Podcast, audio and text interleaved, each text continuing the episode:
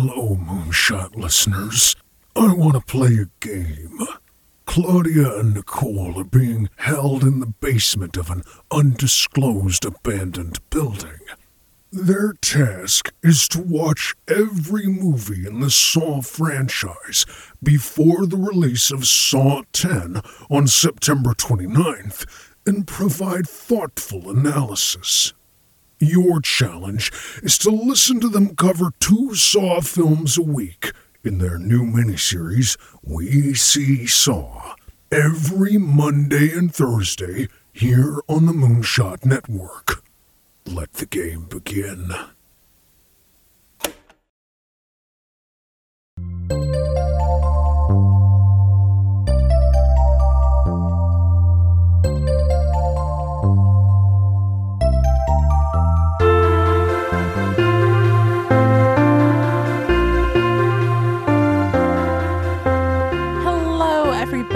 Welcome back to another episode of Unwise Girls. I'm your host, Jacqueline, And I'm your other host, Jane. and we're your favorite podcast all about the books of Rick Riordan.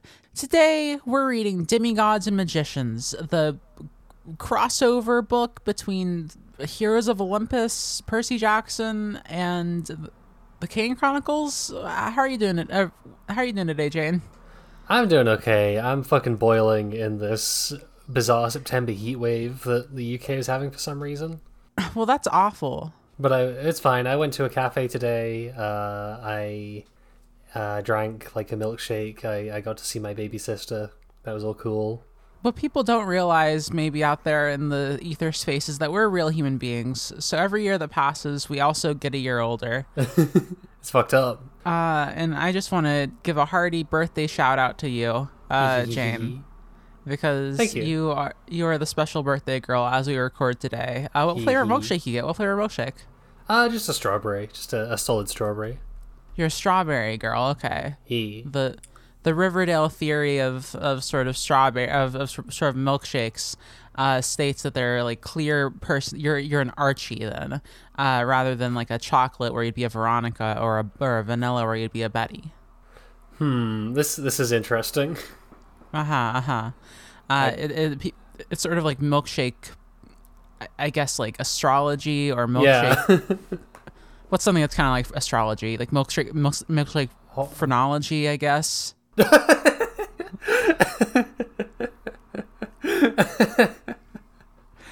oh but- Jesus fucking Christ! I can't believe the trolls were based on phrenology. How are you today, Jacqueline? I'm okay. I just woke up uh, 15 minutes ago. uh, and I'm I'm, I'm raring to record. Uh, Let's fucking go. Well, guess what we're doing right now? we're recording, and uh, today we read th- the and Magicians. Jane, what is this thing? Uh, this is a compilation of um, three short stories that were published in, I think, uh, Serpent Shadow, uh, Mark of Athena, and House of Hades, and these were kind of tucked away in the back of some of the published editions of these. Yeah, yeah, yeah. They were all published from like 2013 to 2015. Uh, and they all take place, I think, pretty much after, firmly after Heroes of Olympus. Uh, yeah, which it's weird that we we just have like Percy and Annabeth content that's set after uh, Blood of Olympus, but like before that book was published. Yeah, yeah, that it's really true. Like you, you can tell Rick Riordan had the big outline ready, uh, which which makes some things surprising for sure.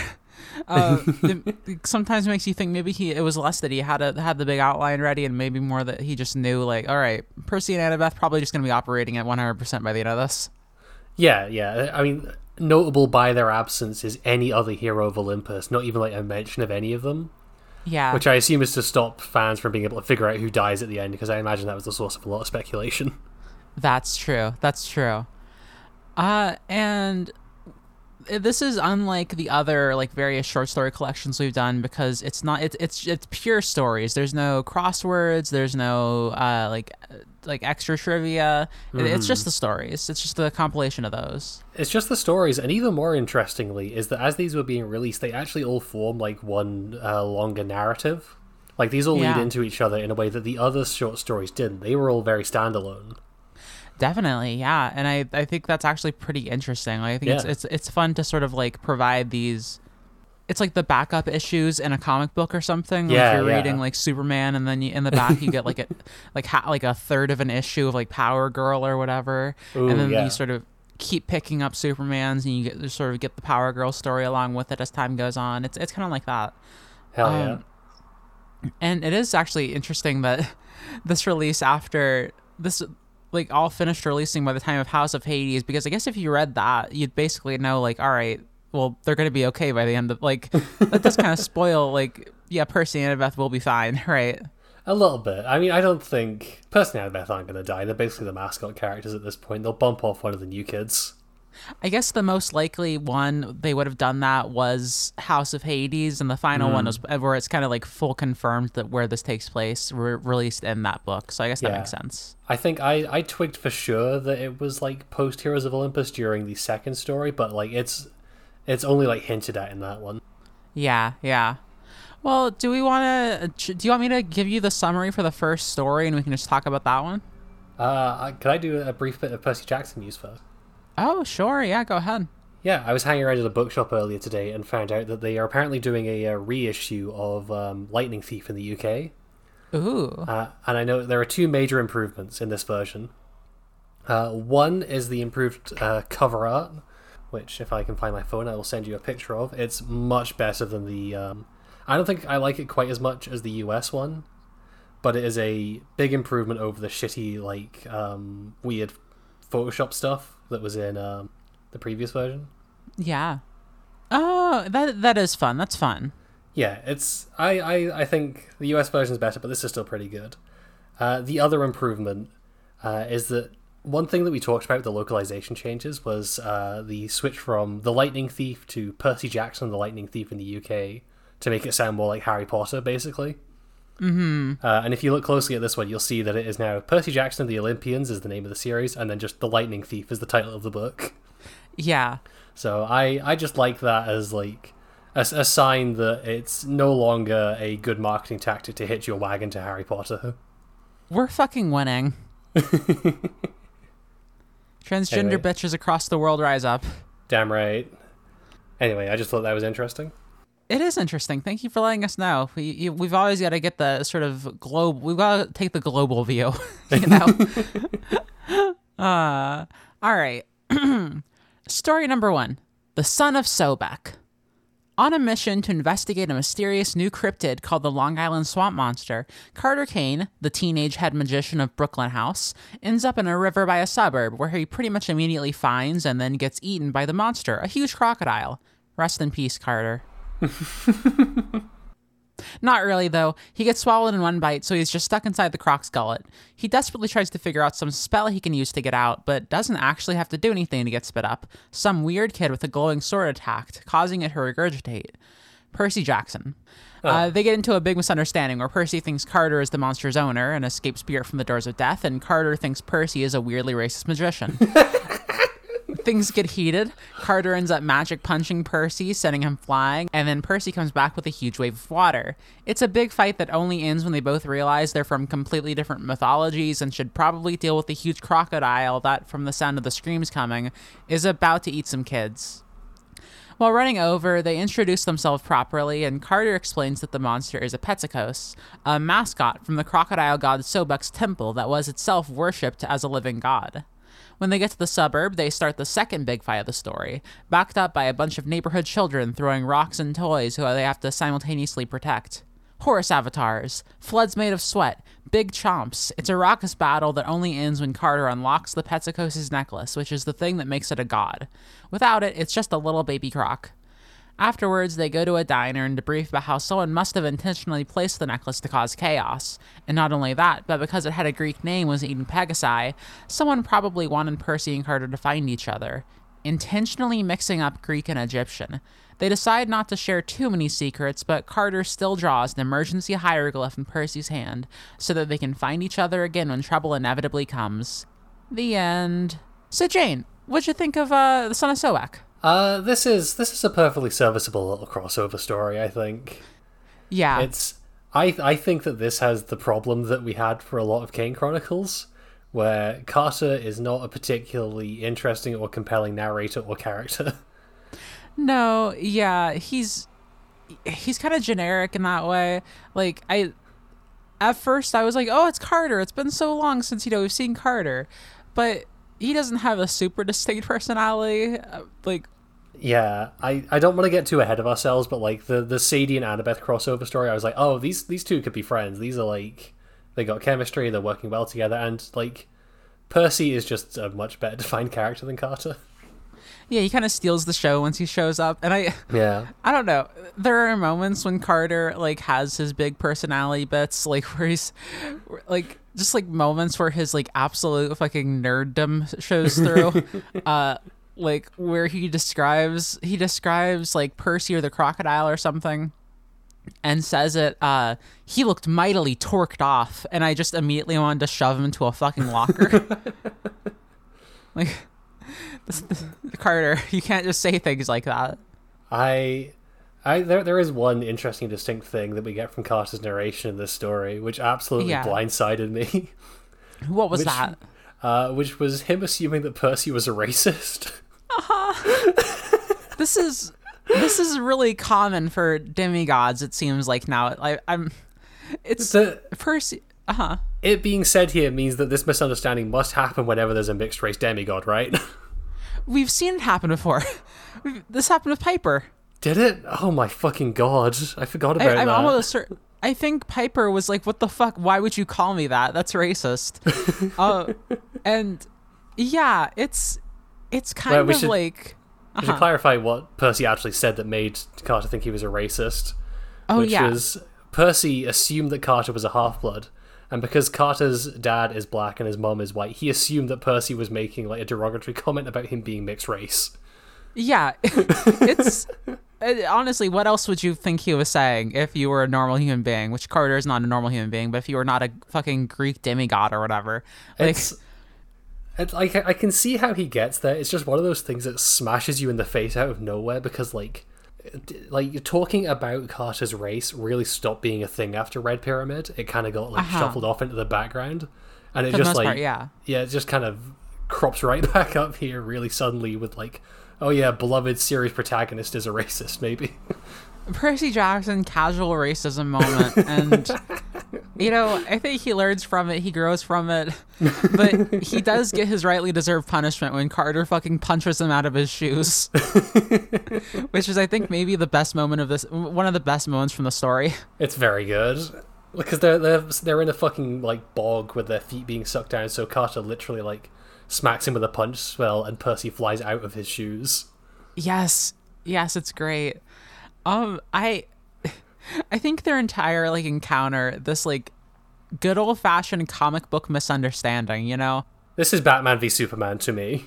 This is Batman v Superman. This is Thor and fucking the Hulk or whatever. Mm-hmm. It, it's all the same thing, and I honestly think Rick Riordan does a pretty good job of it. Like I, they have a fun dynamic when they're trying to genuinely murder each other. Yeah, like to be, when I say like serviceable crossover story, I mean like if I read this in the back of uh, Son of uh, uh, Serpent Shadow when I was like twelve, I'd have been delighted by this. Absolutely, yeah, and you know I think that's a good context for it. Like I think like keeping in mind that we just finished out the Kane Chronicles when we originally read this, uh, mm. like that I think that makes a lot of sense in a way. Like it feels like a little bit of a like the adventures will continue for Carter Kane, you know. It's it's kind of sad actually because I realized while we were reading this that like Carter and Sadie are the first set of protagonists that we will like definitively say goodbye to. Yeah, yeah. I don't think they ever will come back after we're done with this story. Yeah, fucked up. Yeah. Uh, Carter explicitly says the House of Life magicians are god cops. He does say that, doesn't he? Why do you say this, Carter? like I, I guess that's kind of because because he's a massive fucking narc. He is. Yeah, this is this is common Carter behavior.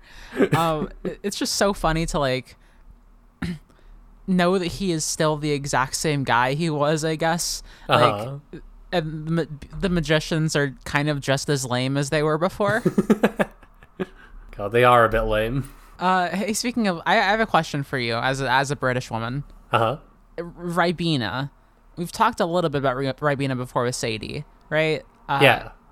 But uh, Freak, the the animal, the animal that Carter rides around on, is has like this incredible anti-Ribena stance where like uh, if if Sadie has Ribena within like the house at all, it'll just like fly off. What what's your opinion on Ribena? Uh, I, I, I, I'm a Ribena enjoyer. I actually, before we started recording, put a bottle of Ribena in the fridge to chill so I can slam it after we're done recording.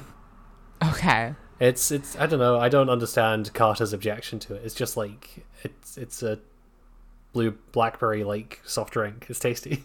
I support Sadie in all things. Uh, oh, absolutely. Carter, as always, Carter is wrong. Sadie is right.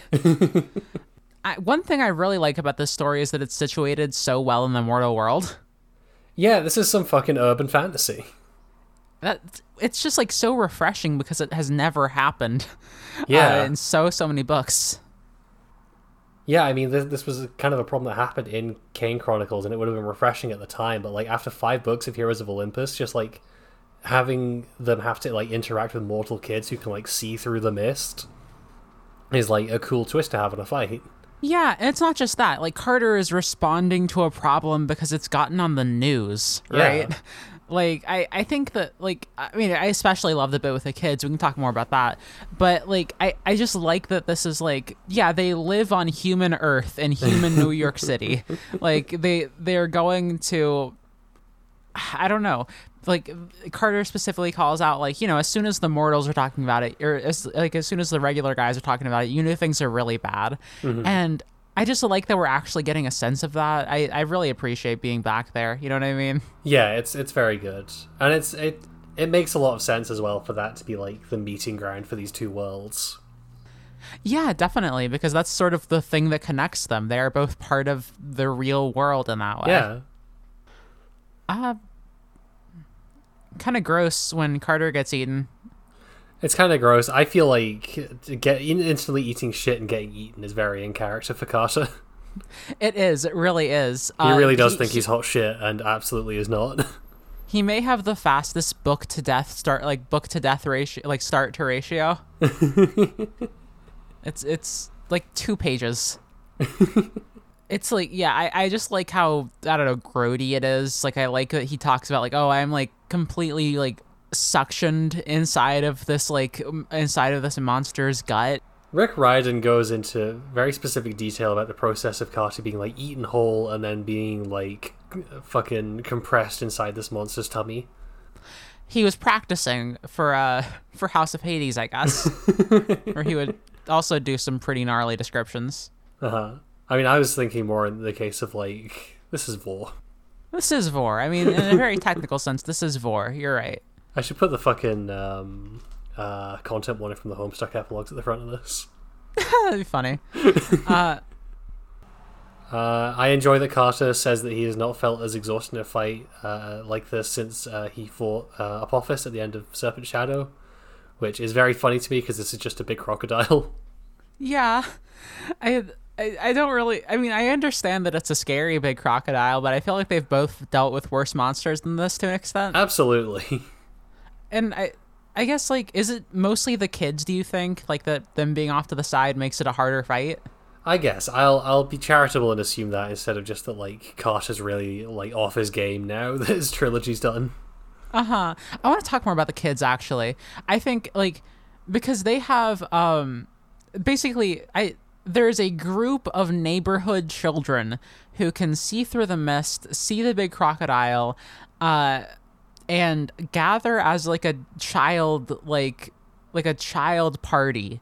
Uh, uh, to just like throw stones and toys and like scream at the monster and go for the cops. Like it's kind of wild. Yeah, it's kind of an extension of something we've seen before because it's it's cropped up a couple of times that like a kid walking with a parent will like see one of the demigods doing something wacky through the mist and like tug on their sleeve and be like, "Hey, look at this funny thing," and the adult just doesn't notice. So it's kind of always been implied that kids can see through the mist a lot better because they haven't lost the wonder in their hearts or whatever the fuck. But this is the mm-hmm. first time we've seen that on kind of like a larger scale with a bunch of them being able to do. Yeah, definitely. And it's interesting the line where like this is one of those like codename kid, kids next door situations where like you only you're only a child until you're like 13 because like all of Percy's classmates at the start of this series couldn't see through the mist, right? Yeah, Uh, so it, I, I think they it must have been a cutoff where like if you're a teenager, you're no longer a child, and therefore Yeah, you can't yeah. see through the mist anymore. You're jaded by the world. You you know too much about Twitter.com and MySpace and such. You're you're too cynical, and you don't talk to your dad Rick Riordan anymore because you're always on your phone. Haley. God, uh, I forgot just how cool avatars could be. yeah, the Avatar thing is very cool. Fucking Carter gets a big ghost mech. I always like that. I like. I enjoy that Percy throughout these stories refers to it as a big chicken Yes, because it's like he's, Horus's falcon head aspect. he's so Sadie Car. Oh fuck, we'll get to that. We'll get. Oh my god, yeah, we will. uh, also, my final thing is just like there's a bit where like Carter says that the person that Percy most reminds him of is Horus, and I thought that was really interesting, like describing not just sort of his general like attitude in battle. But the way he holds himself when like there's a part where he is like giving orders to the children and like deploying them, and you can imagine like him having to do this like during the battle, like like during the Battle of Manhattan or something, just having yeah. to ch- send children maybe like around this age to like do battle. You know what I mean? Um, And I think that this is an insane thing that Carter is saying. I don't think it's true at all. uh huh. Like, I my memories may be a little bit fuzzy because it's been a while since Kane Chronicles, but to my recollection, Horus was just a massive piece of shit. Like an arrogant, Well- condescending, just Now, Jane, I don't know that Carter comes away with a much different impression than that of Percy at the end of the that's you story. know what? That's a fair point. I mean, a little bit. Like they end up seeing. I, I feel like it's actually kind of the same arc a little bit. Like he, they they come away with a mutual respect for each other, but they're like only slightly friends. I would say. yeah, that's true. Um, it. I, I think overall, I really I, I enjoyed this crossover. Like you said, I think it was perfectly serviceable. If I read it at the end of Serpent Shadow, I would have had a good time. It's classic crossover stuff, and it really sells the idea that like these two characters and mythologies mixing is like weird and dangerous. I think. Yeah. Uh, and it has a has an intriguing bit of mystery behind it, which I think we'll get to in a bit more in the second story. Hell yes. Uh, do you want me to hit you with a summary for that? Yeah, let's do it. So the second story is the Staff of Serapis. We catch up with Annabeth on the subway, where she encounters a two-headed monster, a combination lion and wolf. Midway through fighting it, the train pulls into a station where a Labrador monster is being fought by one Sadie Kane. Everyone ends up fighting on the train before it derails, crashing in Brooklyn. Sadie drags Annabeth from the wreckage and onto Rockaway Beach, where the two catch each other up on their various worlds much more painlessly than Carter and Percy did this. They recuperate from the fight, and Annabeth speculates that the Labrador monster was in fact a missing third head of the lion wolf monster, and that furthermore, this monster might actually be able to turn into a staff belonging to a god. The pair track the monsters to a decrepit apartment building and within find Serapis, the leader of the short lived combination Greek Egyptian pantheon set up by Ptolemy after Alexander the Great conquered Egypt.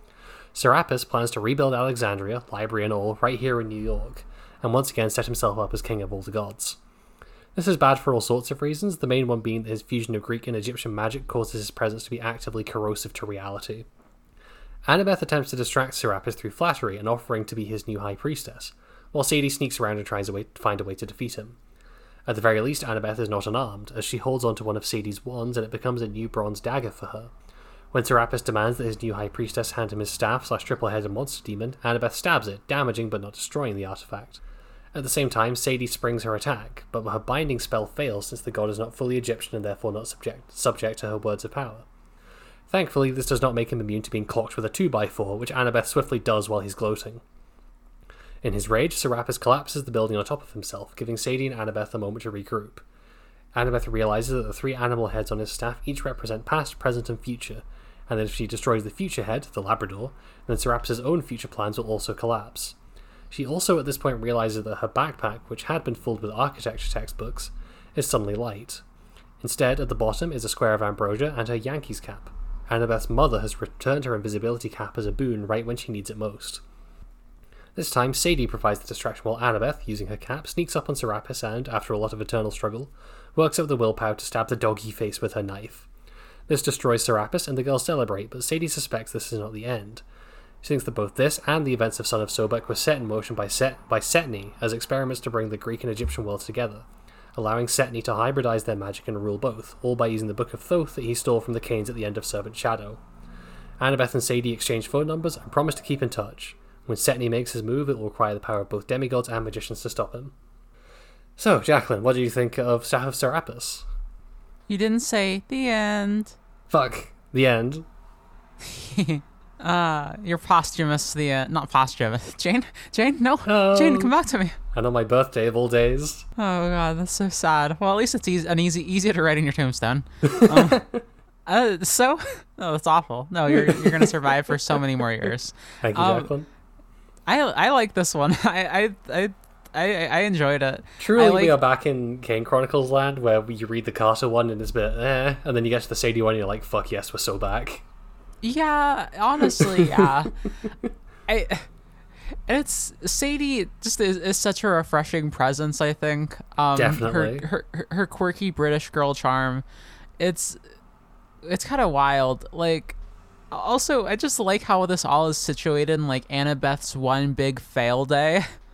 It's the fact that after the events of Heroes of Olympus, Hera is still cursing her and leaving cow shit for her to stand in is wild to me. It's really funny. Fuck the gods. This this should they should have convinced Percy to take godhood and destroy them all. To be honest, Honestly, yeah, we'll we'll talk more about that. Uh-huh. But the alternate we're we're gonna publish an alternate ending in the next edition of Demigods and Magicians where that happens. I- apparently you can do that. Apparently so. Yeah, we were gonna take we're gonna take the the Camp Half Blood Chronicles by the reins and start publishing official uh, Unwise Girls endings. Annabeth is just like really like she she's getting she's stepping in poop. She's not getting to go on dates with Percy. She has a fucking like internship uh it's, uh, no like an internship interview which she thinks she failed and that's like that that's too real. I don't know. I like i like that she is uh, sent into the story very like thrown off and out of her element because Yeah, like definitely. she also isn't able to do like hashtag knowledge girl. Like she's not doing hashtag wise girl. Like she can't like summon all this information at, at will about like the egyptian gods or monsters or anything like that. Yeah, it fits very very well with her freaking out later because like she she feels like she is the the smart one who has the knowledge about everything that's going on, and then Sadie just like crashes sideways into her life and is like, "Hey, by the way, there's a whole other mythology you didn't know about," and it freaks her out.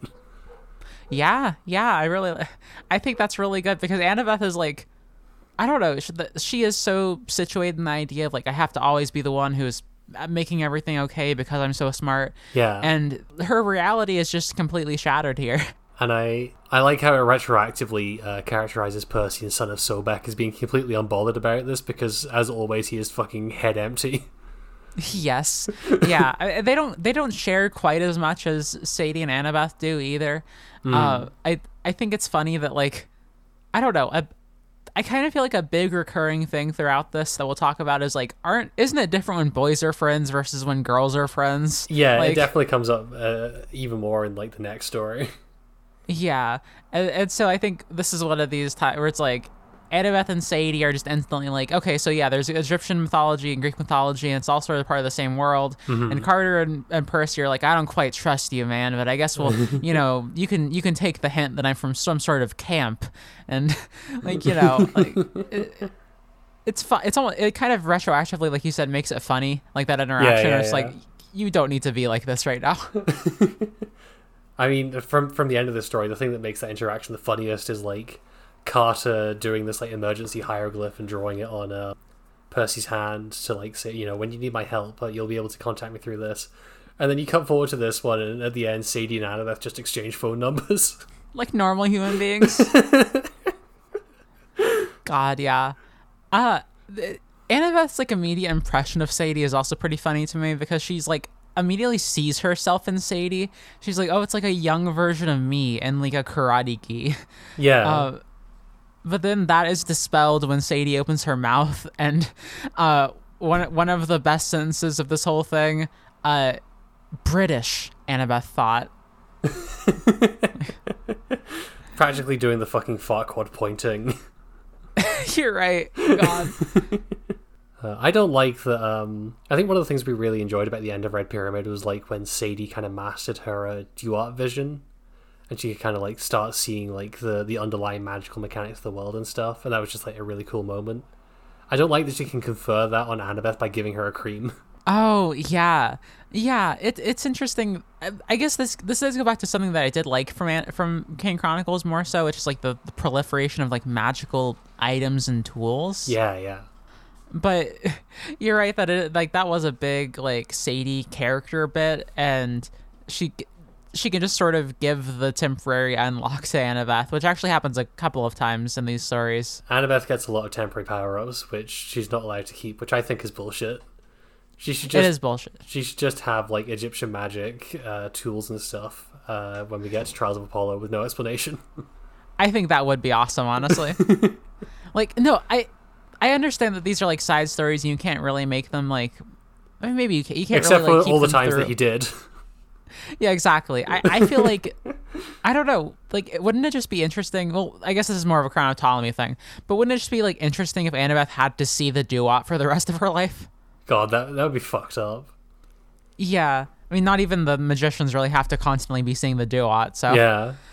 I, and this presents an interesting question of like the relationship between the mist and the Duat, which are the two like concepts that Rick has to sort of separate the mortal world from uh, the the mythological in a big like slightly different ways. Yeah, I I think what's what's so some interesting things are being laid out in the side stories about this, and it's wild that all this stuff only ever goes in the side stories rather than the main books. Where um, I I think it's in this one where Annabeth mentions that she thinks like the mist is like a layer of the Duat. Yeah, I, think I think that is her theory, uh, or maybe that comes up in Crown Ptolemy. But either way, that is like her theory is that like the mist is just uh, is, and the Duat are basically the same thing. which is insane because we know from Son of Magic that Hecate created the mist. So did Hecate also create the Duat? What the was there one less layer? Was there one less layer of the Duat before? Yeah, I I don't know. No, The world building in these books be is weird. Uh-huh. it, it should be said that Hecate is a magician, right? Oh, true. This is me doing my fucking Pepe Sylvia board. If Hecate is a magician, maybe she's secretly an Egyptian magician, and the hmm. like the the one true god that she seems to worship is actually Ra. And God, I did think it was extremely funny that I I know that like we can't talk about what any of the other heroes of Olympus because like the series hasn't ended yet. Uh, but the fact that these magicians come up and Annabeth does not even once mention her good friend Hazel, who this story was published at the end of House of Hades, so she did like it's it's in the canon at this point that Hazel is a magician. she should have said something in, in Crown of Ptolemy. Yeah. Yeah, I, I like the monster here. I like that it's like a big. I, I don't know. I like that we've got a weird chimera. it's just a fucking Cerberus. taxidermy monster thing. Yeah, it, it's it's quirky, but also I. The idea that it's like a big scepter, like a huge guy would just hold this monster and be like, "This is my scepter," is really cool to me. It's very cool. Uh, I like Serapis as well as a villain. Yeah, He's like he's not particularly complex. He's just like he's just like a big dumb god guy. But sometimes that's all you need.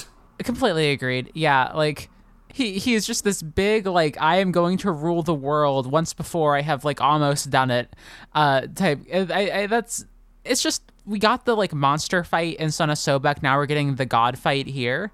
Yeah, Uh, like the sort of like minor god fight type of thing, really. Uh, and he, he, he, all the while, he just has this like semi Hermes style staff, right? Like it's the the monster here is kind of like what the fuck were their names? What were the snakes' names? Martha and George. Right, George I don't and know why I know that okay. off the top of my fucking head. I couldn't remember if it was George and Martha or Bob and Martha. It's it's definitely George and Martha. right. I I looked them up a little while back. Did you know that there's a cartoon called George and Martha? No, it's a it's a it's a, se- or a, a series of children's books. It's just about like two hippos called George and Martha. I And- I have to wonder if that's if Rick was like reading that to his kids, and that's where he knocked nicked the names from. Well, I went I I was interested in this, so I was looking a bit more into it, and there's just like a long a long history of like a a pairs named George and Martha. It's Huh? like this is also do you know Wh- Who's Afraid of Virginia Woolf is also about a middle-aged couple named Martha and George? Fucking I- weird. yeah, I, I guess this is a long tradition, I suppose. Yeah, Annabeth's Annabeth's uh, boasting here is really funny. Yeah, it's her being like, "Oh yeah, I was the head of Athena's cults because she like was that because she killed those guys in Mark of Athena." Yeah, she pulled the same shit there, where she is like, she was like, "I am the Magna Mater" or whatever. the Big Mother. I love, I love that our fucking return to the Big Mother would it would just like Serapis just like, ah, I see. So you are the Big Mother of Athena's cult. It's very funny. Like he he clocks what it means, but he doesn't understand that it's ridiculous. Yes, yes, exactly that. Um, the idea we get, and, um, sorry, actually, and I just, I'm, I'm glad that we're returning to this conceptualization of Annabeth as like, she is, she is someone who will fucking boast and bullshit her way out of a situation, you know. She she's got that pride. What do you think of like just the, this idea of Serapis as like usurpation of other deities, like someone who can just come in and become like all of these other gods and fill all their roles? Uh, I think it's like it's it's very interesting, but it also like exposes like something really weird about the way that these mythologies are set up. I think Uh huh. where it's like he he is like positioning himself to be like the this new god king, uh, and like because he's mixing like the Egyptian and Greek magic is like Annabeth mentions how it's like giving her like weird magic radiation is like nauseating to her, and it's just. I don't know. It's very funny to me that like we have these distinct categories of Egyptian and Greek when like Egypt and Greece in their modern nation state forms did not exist back then.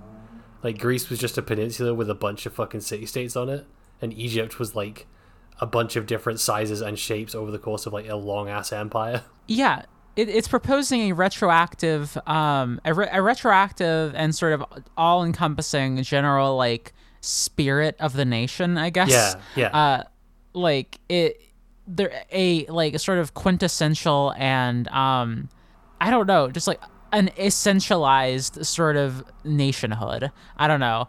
Um, Yeah. and that that is a really strange point of view to have, but also not one that is especially uncommon to this series. You know. Yeah, definitely not. I, it just this just makes it stand out a lot more. Yeah, and I, I think we'll probably get, get to a bit more of that in the Crown of Ptolemy. yeah, I there's also speaking of like slightly weird ideas that get exposed here. This story sure is about like um, a dilapidated apartment building that's been abandoned by everyone else, being stalked by a monster that Annabeth explicitly says looked like a homeless guy before, and it's like threatening threatening civilization in the still inhabited parts of the city, and it's just like I don't know these, these like weird anxieties you can see cropping up with Rick about like people falling out of civilization and then being able to like threaten it from the outside. Yeah, yeah, absolutely. That is that is a really good call because I think that there there are actually two bits here where Rick uh takes the like how do I describe this person is really weird uh and like uncomfortable for someone to be around. All right, they're homeless. Yeah, that happens in the next story as well. God. oh, Annabeth getting her Yankees cap back. Yeah, yeah, I like that bit. This is this is just such a nice moment because she lost it in Mark of Athena, right? Yeah. I think uh, Athena like nicked it off her when she was like losing it. Either that or did it fall into Tartarus? It might have fallen into. I don't, I don't remember her having it in Mark of Athena. Right, okay. Yeah, it's a sweet moment that she gets it back. I feel like Annabeth's relationship with her mom is like, you know, it's very aloof because of who Athena is, but I feel like they've always been closer than a lot of the other like godly parents. Definitely, yeah. I, I, I that was one of my favorite bits too, just because like it, it kind of pays off like actually, you know, this is this was published at the end of Mark of Athena. This is like meant to sort of like finish that story a little bit. Oh way. yeah, yeah, that makes sense. That that's really fun to me actually. The the big final thing I just want to say is Setne confirmed. I fucking like hooted and hollered. Yeah, I was so fucking excited. We we were like begging for this, and we've gotten exactly what we wanted. God, it's so good. I do think it's very funny that like these these stories kind of frame him as this chess master who's bringing these these two worlds together. When like his characterization in Kane Chronicles, and it continues into the story where he appears, is that he is just like a smarmy jackass. Yes, yes, God, it's mm, it's really good. Uh, I guess speaking of, do you want? Should we go on to Crown of Ptolemy? Let's go. All right, Crown of Ptolemy. We start off in the action right away. Athena told Annabeth that trouble was brewing on Governor's Island, so she and Percy trekked down there to see what was going on and end up finding Setne, the main man himself, doing some dangerous ritual in an old fort while summoning a hurricane, surrounded by fire breathing winged serpents.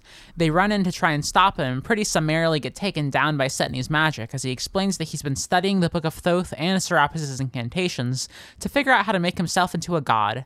First, he's got to summon Wadjet, the protector of Lower Egypt, and Eater, which he does with surprising ease, securing her crown.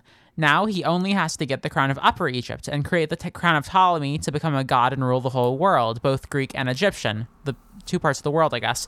Uh, it's looking pretty dire. Percy gets a direct stab in, and all that does is get Riptide absorbed into Setne's growing strength.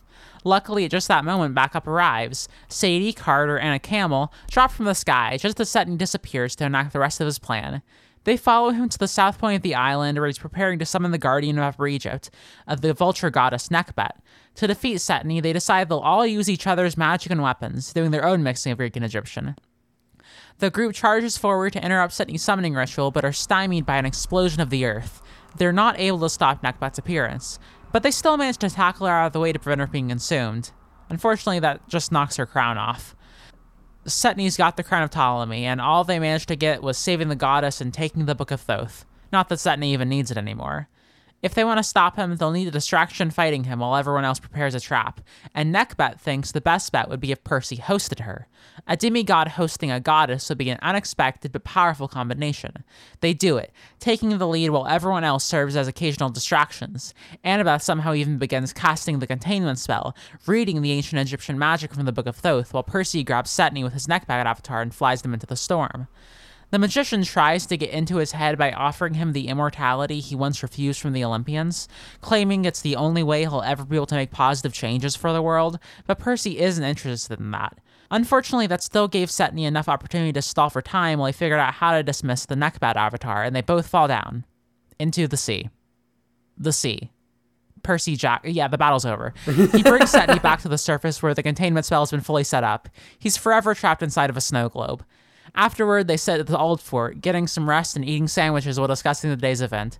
Sadie explains that Annabeth was able to use Egyptian magic because Sadie revealed her true name to her, temporarily giving Annabeth access to her experiences and abilities. Carter decides to bring the crown to the First Nome in Egypt where Uncle Amos can keep it safe and locked away, and, for the safety of everyone, they all promise to keep their worlds separate. They exchange phone numbers just in case they ever need to have another crossover episode. Sadie and Carter fly off back to Brooklyn House, and Annabeth and Percy decide to go out for cheeseburgers. The end. So, Jane, what'd you think of Crown of Ptolemy? You know, I this this is a good little short story, and I kind of appreciate that it means that we get an actually good send off for the Kane Chronicles kids. Yeah, yeah. Because we were not hot on Serpent Shadow. No, we really weren't. I I really like this as like an end for them because it, it I don't know, it hits all the right beats for like knowing that they like they're off living a satisfying life somewhere. Like they I don't know. It, it wraps up like the the hanging thread from Serpent Shadow and it also like put the, this is a story that like makes them the experts. Like they're the ones that know what's going on because it's one of their villains that they're fighting and it makes it feel like yeah these these are the kids who've like done their trilogy gone through their character arcs and they're like cool and competent now. Yeah it would be so i i think these stories would be so much weaker if it wasn't like egyptian magic happening. Mm. and i also think it just makes sense sort of from a i guess like a marketing perspective. Like I think the big reason to write demigods and magicians from that sort of angle is to get more people to read Kane Chronicles, not the other yeah. way around. Yeah, right? definitely. Uh, to get Percy Jackson fans, Heroes of Olympus fans to read Kane Chronicles, and uh, like that.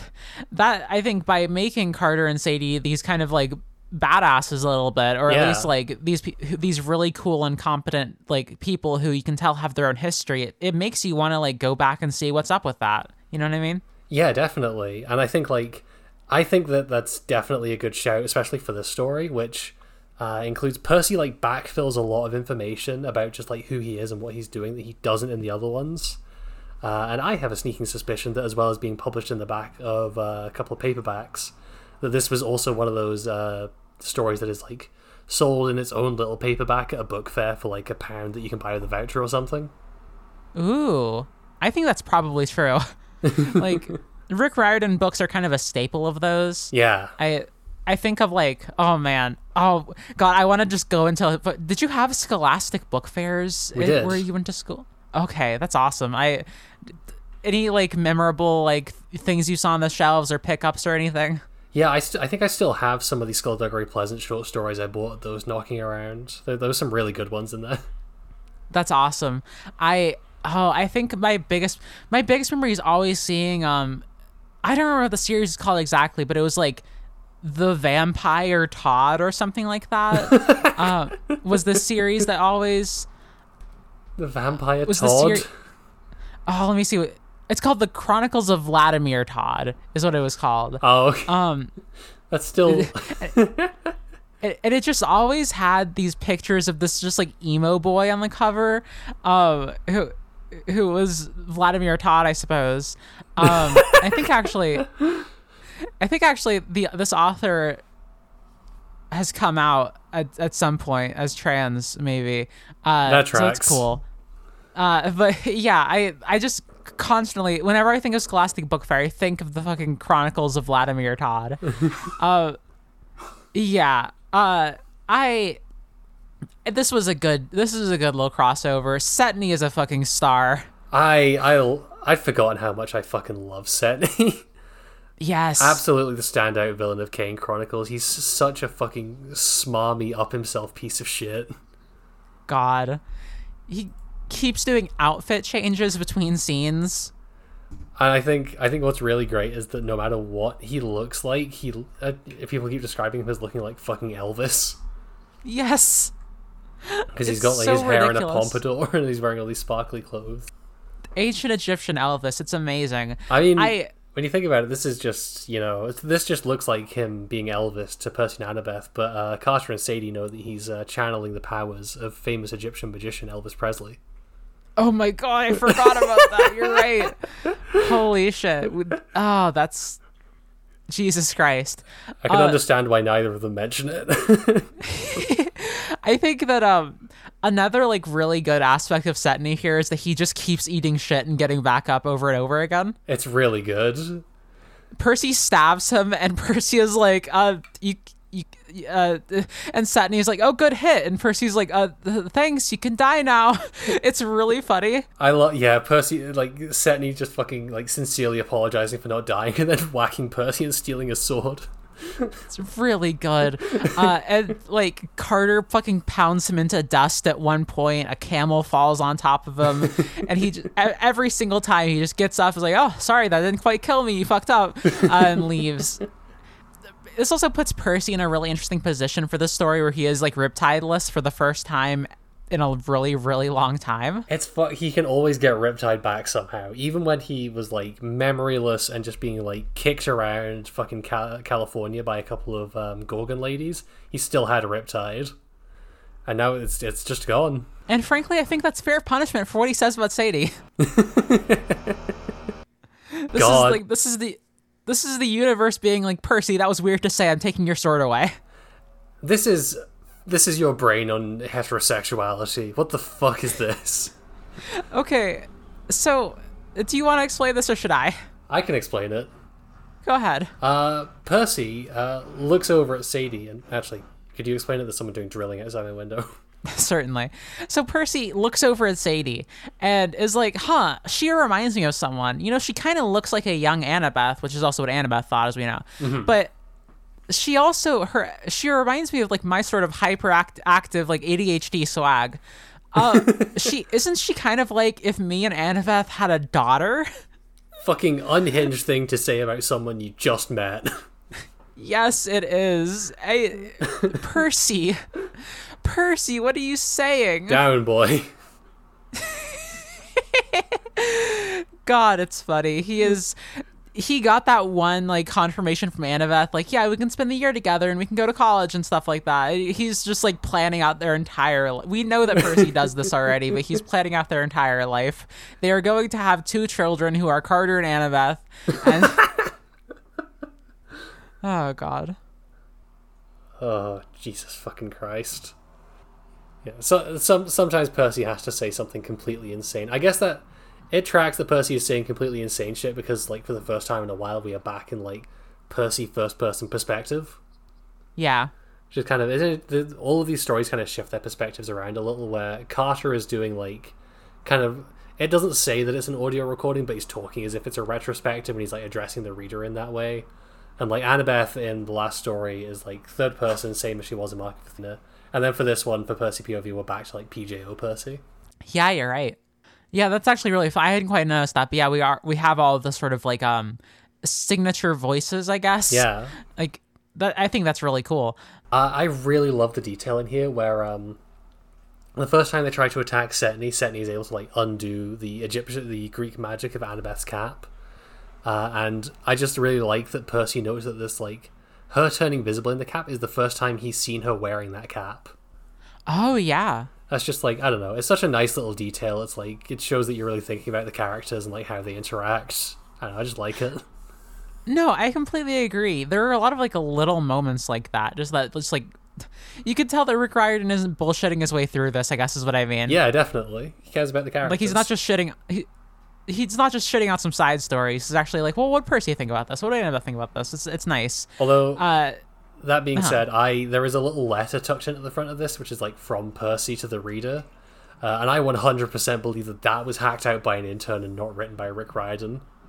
uh, I didn't even see this letter. I don't. What was this letter? Uh, it's I don't remember the. It's just like Percy introducing the story and being like, "This is the story of the time we met some fucking Egyptian people," uh, but it's written as if Percy is a surfer dude. I don't. I don't know quite how to describe. Let me. Let me try and find Was it this- quickly. At the beginning of the book or the beginning yeah, of the story? The beginning of the book. yeah, I don't have this. Oh, this is strange. Uh, the I, I switched from using the uh, archive.org uh, version of uh, Demigods and Magicians to a different one like halfway through because it was easier to get access to. And yeah, the letter's not in the front of this one. What the fuck? Interesting. But there was a little, a little Percy being like, "Yeah, brah." So I met Yes. these, I, I met these totally radical, rad- radical Egyptians. Basically, that was the tone of it. It was it was nuts. It was like how you would expect Jason to talk before you hear him open his mouth and just say soldier shit. And God, that's really funny. uh, yeah, I, I, I mean, I guess if it's not in one of the editions, there's a good chance it was just slapped together by an intern. Yeah. Uh, there's a lot in here about like mortality and godhood happening. Setne is trying to con all of them into being like a god in his pantheon. Yeah, which first, like, I think that's an, a hilarious way to build a pantheon. Like, imagine that creation myth. Like, one day our our head god fought a bunch of kids and was like, "Hey, you want you want to not like instead of fighting me, you want to become a god?" And they all said yes. Like, And now he's stuck with like four gods who are just constantly scheming against him. God, honestly, not a bad, not a bad pantheon. Just like, uh, like I don't know, that's f- kind of funny. Um, and and that sort of recurs throughout all of this. Like Nekhbet talks about how like, oh, it's so annoying when mortals become gods. They always want to build fucking McPalaces and like, I, I don't know. There's a lot happening there. Yeah, I like I I know that Setne is bullshitting just to get to Percy's head when he's but also when he's giving Percy the sales pitch of like you really should have taken the immortality so you could ask him changes. Uh he's right. He's just correct. Because he's like, oh, did the Olympians hold any of their promises? No, no, they fucking didn't. And Percy even acknowledges that. He's like, eh, not really. like, and Percy is able to look into Nekhbet's mind and confirm, like, he's able to just like see into the brain of a god directly for the very first time and see that Setne is completely right. Yeah. right? like that is that is wild, and I hope some like setup for Trials of Apollo where we actually go into this. Please. Maybe the third time that Percy realizes that the gods are no good and someone needs to get rid of them, it'll actually go somewhere. Maybe. Uh, Percy has a has a quote healthy fear of Annabeth, uh, which I, you know I get that she's a powerful warrior and all, but I don't think you're supposed to have a quote like a healthy fear of your girlfriend. a, a respectful fear, you know? I suppose so. I suppose so. Like if I had like a were if I had like a werewolf girlfriend, I suppose I would have like a healthy fear of her. Uh, if I had a werewolf girlfriend. Sorry, I zoned I zoned out for a second. What's uh what what are you... Jade, Jade, your uh, your nose is bleeding. the, this story actually confirms the theory, Annabeth's theory from the previous one, that the mist is literally just the uppermost layer of the duat. It's weird. It's weird that that's the direction we're going. Fucking It's kind of weird. I The much more popular series about the Greek pantheon is technically subordinate to the fucking Kane Chronicles. which I don't hate. I, I think that's funny. It is Uh, funny. I, I'm curious. Like, are we gonna find out the like the twelve worlds or whatever of the Norse pantheon are are just like I, I'm just saying there's a sick AU out there where Setne succeeded and took over the Greek and the Norse pantheon, and fucking Magnus Chase has to come in and save the day. that would be awesome. I, I think that'd be cool. Fuck, maybe maybe that's the plot. That's not gonna be the plot, but that would be cool if it was the plot of Magnus Chase. That would fucking rip. Speaking of a uh, uh, combination uh, Greek slash Roman and Egyptian man, I do find it very funny that there's like, I don't know where the line is between like you're Setne and you combine these magics and you become like fucking unstoppable to both sides, and like you're Mad Claude, you do two sets of burial rituals, and what it means is that you never go to the fucking afterlife because neither of them works. Uh huh. Wild the Mad Claude doesn't even get a mention, I think. I, that is sad. I again holding out hope for Trials of Apollo or something. but the fact that God, Mad Claude never we didn't even bring this up. Mad Claude never fucking showed up in Heroes of Olympus. That's was so fucked. infuriating. that's that's utterly fucked. Um, They went to North Africa for a little while. He could have popped up. oh my god, you're right. Uh That'd be so. I think if he did pop up in that scene, he should, or like that, like set of chapters, he should have just been like a passerby. Like he makes a weird comment about them. He's wearing like a like strangely misplaced Hawaiian shirt. I, I don't know. I I would have wanted him to by, have a very says something homophobic about Nico, and moves on. Jesus Christ. Uh, that's that's actually how Nico comes out instead. well, Mad Claude just has great gaydar. God. Speaking of things that are fucking awesome, Percy being like uh Percy like experiencing the Duat for the first time. It's like it's like a like a pressure of reality all around me. It's like I've been dropped into this great liquid. And then saying, but I'd been dropped into oceans before. Cool as fuck. It's yeah, it fucking rips. Percy's a cool character. He really is. Do you get a vibe from the story that there is like a whole theme going on of like I don't know. There's like a it's got a little bit of the vibe of like the the the, the talking point from probably especially back then of like cultural appropriation versus appreciation. I had Or, not like- really gotten that vibe. What makes you say that? I don't know. There's like a bit where like they're talking about like how there's a difference between sharing and stealing when it comes to mixing their pantheons. oh, um, and like i it, it sort of reminds me of that a little bit where it's like it's trying to like the when when they talk about mixing together the powers the mythologies they're talking about how like it is dangerous and volatile but like if you do it with respect and with like like mutual consent maybe it can work like Elvis did. it like Elvis did classically. Um, Jesus Christ! I wonder if that was in the new uh, new movie because that's come out I think since we uh, since we did Kane Chronicles. Huh? Oh, oh, the Elvis movie. Yeah, Jesus, he's a magician. I hope so. I hope so. I think that'd be awesome. uh, p- people talk about how Austin Butler can't lose like has like not lost the accent since doing that movie like still had it in his like acceptance speech for an award i hope he ac- also accidentally like did a fucking uh he did like a magic spell and explode the room while he was He talking he can actually only see into the duat now. It's hellish. so sad god um Setne's end is so funny He because he's one of the one of his ambitions when he becomes a god is to start like selling merchandise because he's such a like petty, small-minded moron. And his ultimate end is being sealed into one of the snow globes he was gonna sell.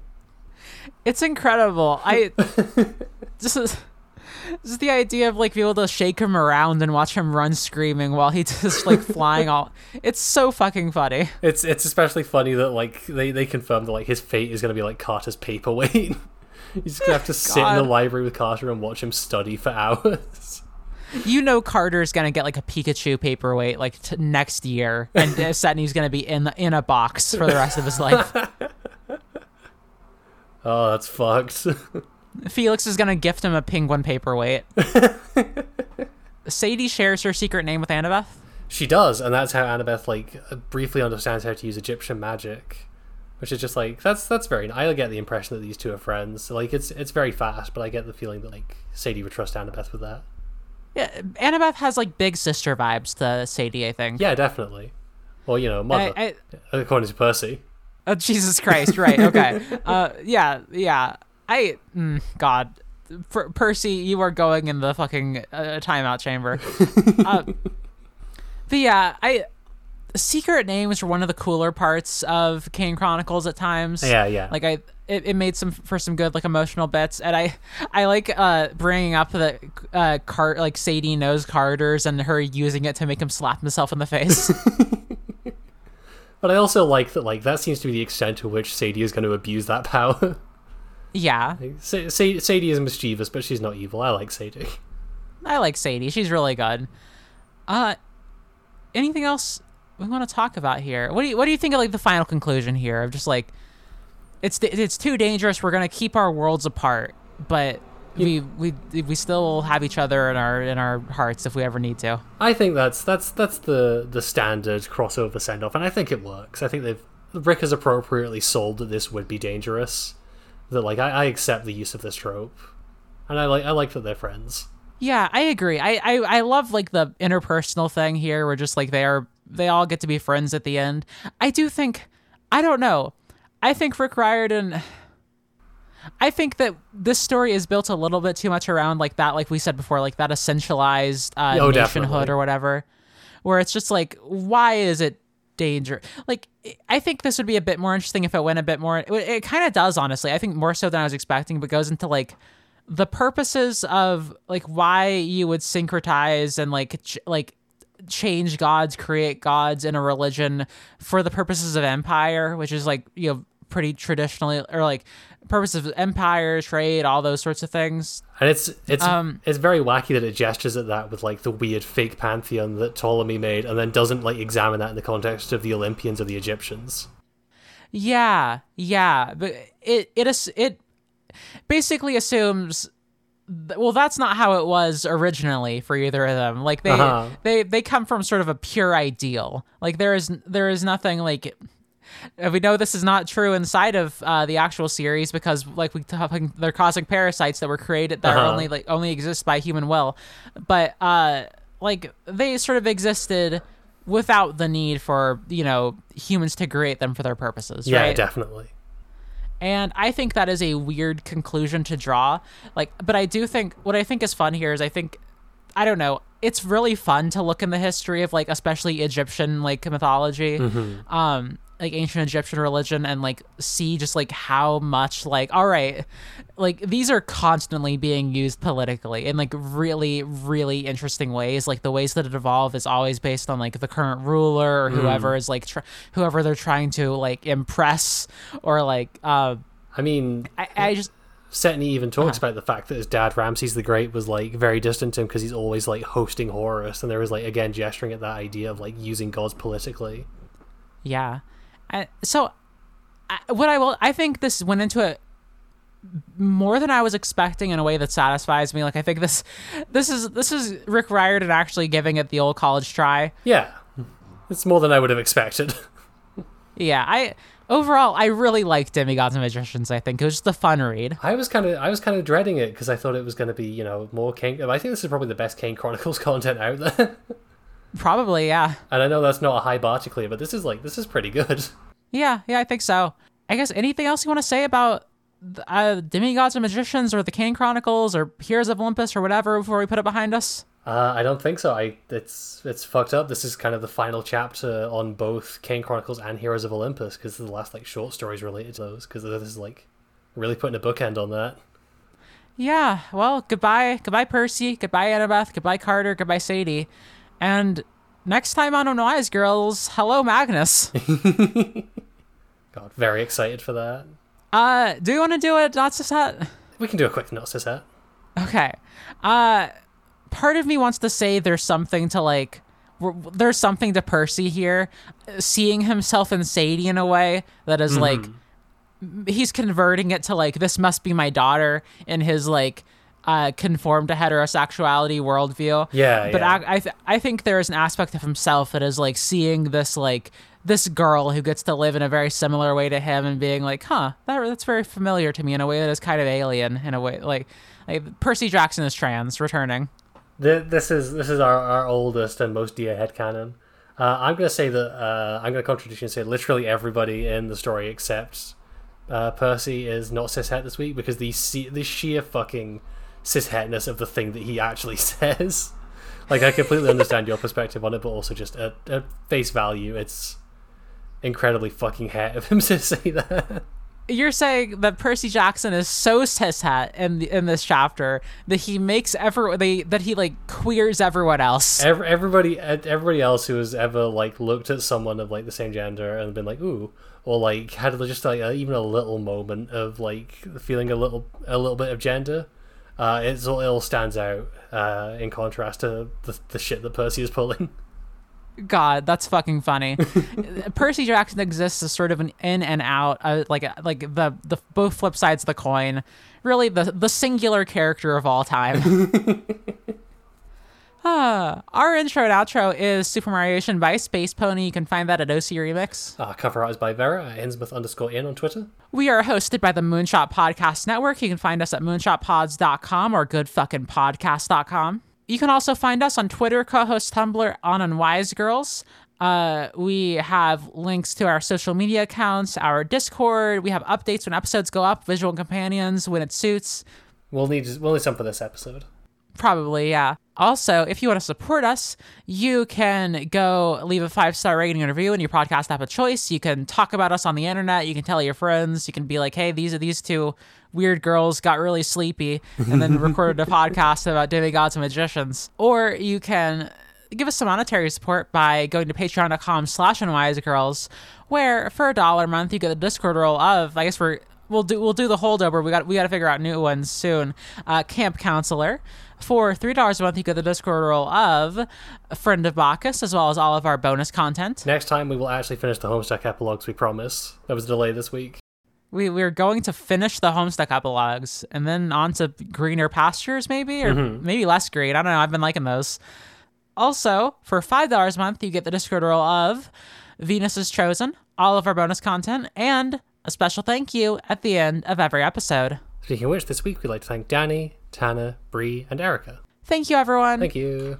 And as we always say, at the end of every single episode. See you next week, Camp Half Blood.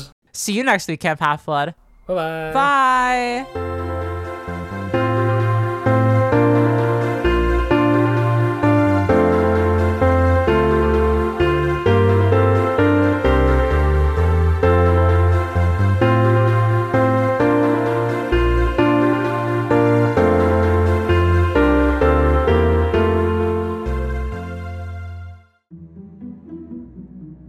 Hey CJ, is that Hooligans promo ready yet? Sure is, PB. You want to hear it? Yeah. Hello, owlets! I can hear your beaks churring with the who's, the whys, and other forbidden questions about Kathryn Lasky's Guardians of Ga'Hoole. Join us, the Gahooligans, twice every dwanking in the Great Blue Yonder for some Glaux given spronk, some laughter therapy, and some subglossus ransacking of literary merit. Okay, I only understood about a third of that. And did you use an owl swear in there? No. You didn't do the assigned reading? No, that's your job, CJ. I'm just here for the owl facts. Well, we'll have to work on your vocabulary. I guess you'll have to teach me every other week on Gahooligans. Only on the Moonshot Network.